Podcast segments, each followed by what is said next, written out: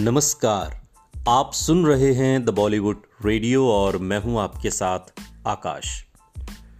दोस्तों, ये किस्सा राज कपूर साहब की फ़िल्म सत्यम शिवम सुंदरम का है। लेकिन इस फ़िल्म का एक सिरा हेमा मालिनी से भी जुड़ता है। अब आप सोच रहे होंगे कि इस फ़िल्म में भला हेमा मालिनी का क्या काम? तो दरअसल, सत्यम शिवम सुंदरम की रूपा का किरदार सबसे पहले हेमा मालिनी को ऑफ़र हुआ था। 1978 में सत्यम शिवम सुंदरम। फ़िल्म को बनाकर राज कपूर ने एक ऐसा अनोखा एक्सपेरिमेंट किया था जिसे आज भी याद किया जाता है। हाल ही में इंस्टाग्राम पर डेब्यू कर जीनत ने फ़िल्म से जुड़ी यादों को साझा किया। हिंदी सिनेमा के शोमैन माने जाने वाले राज कपूर ने जब इस फ़िल्म को बनाने का फैसला किया तो शशि कपूर को लीड हीरो के तौर पर कास्ट किया और शशि के अपोजिट हेमा मालिनी को साइन किया गया। फ़िल्म की शूटिंग भी शुरू हो गई, लेकिन हेमा बुरी तरीके से परेशान थी।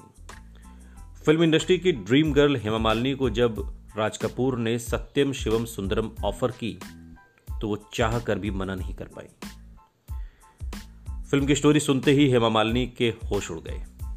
वजह थी रूपा। सत्यम शिवम सुंदरम फ़िल्म की किरदार रूपा। रूपा कोई सामान्य कैरेक्टर नहीं थी, बल्कि इस फ़िल्म में हेमा की सुंदरता पर सवाल उठने का खतरा था। हेमा अपनी इमेज को लेकर उलझन में थी। उधेड़ बुन में फंसी हेमा मालिनी समझ नहीं पा रही थी कि वो करें तो करें क्या। सोचते हुए शूटिंग के लिए तय समय पर सेट पर पहुँची। Film director, producer Raj Kapoor ने हेमा को तैयार होकर आने के लिए कहा।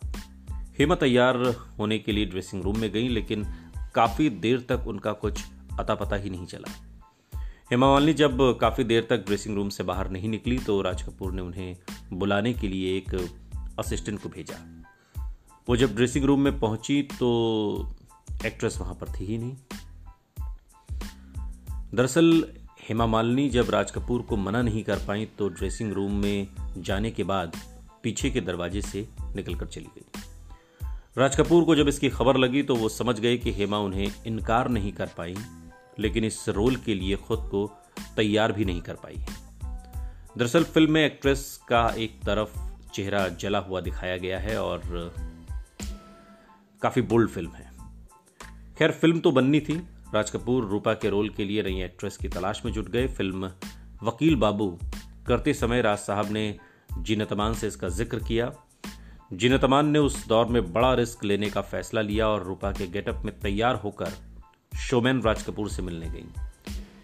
कहते हैं कि राज कपूर जीनत को पहचान नहीं पाए और इस तरह बनी क्लासिक फ़िल्म सत्यम शिवम सुंदरम और ऐसे तैयार हुई सत्यम शिवम सुंदरम की रूपा। वो कैरेक्टर जो भुलाए नहीं भूलेगा। इस फ़िल्म की खासियत, इसकी कहानी, इसके गीत और रूपा है। सुनते रहिए। द बॉलीवुड रेडियो, सुनता है सारा इंडिया।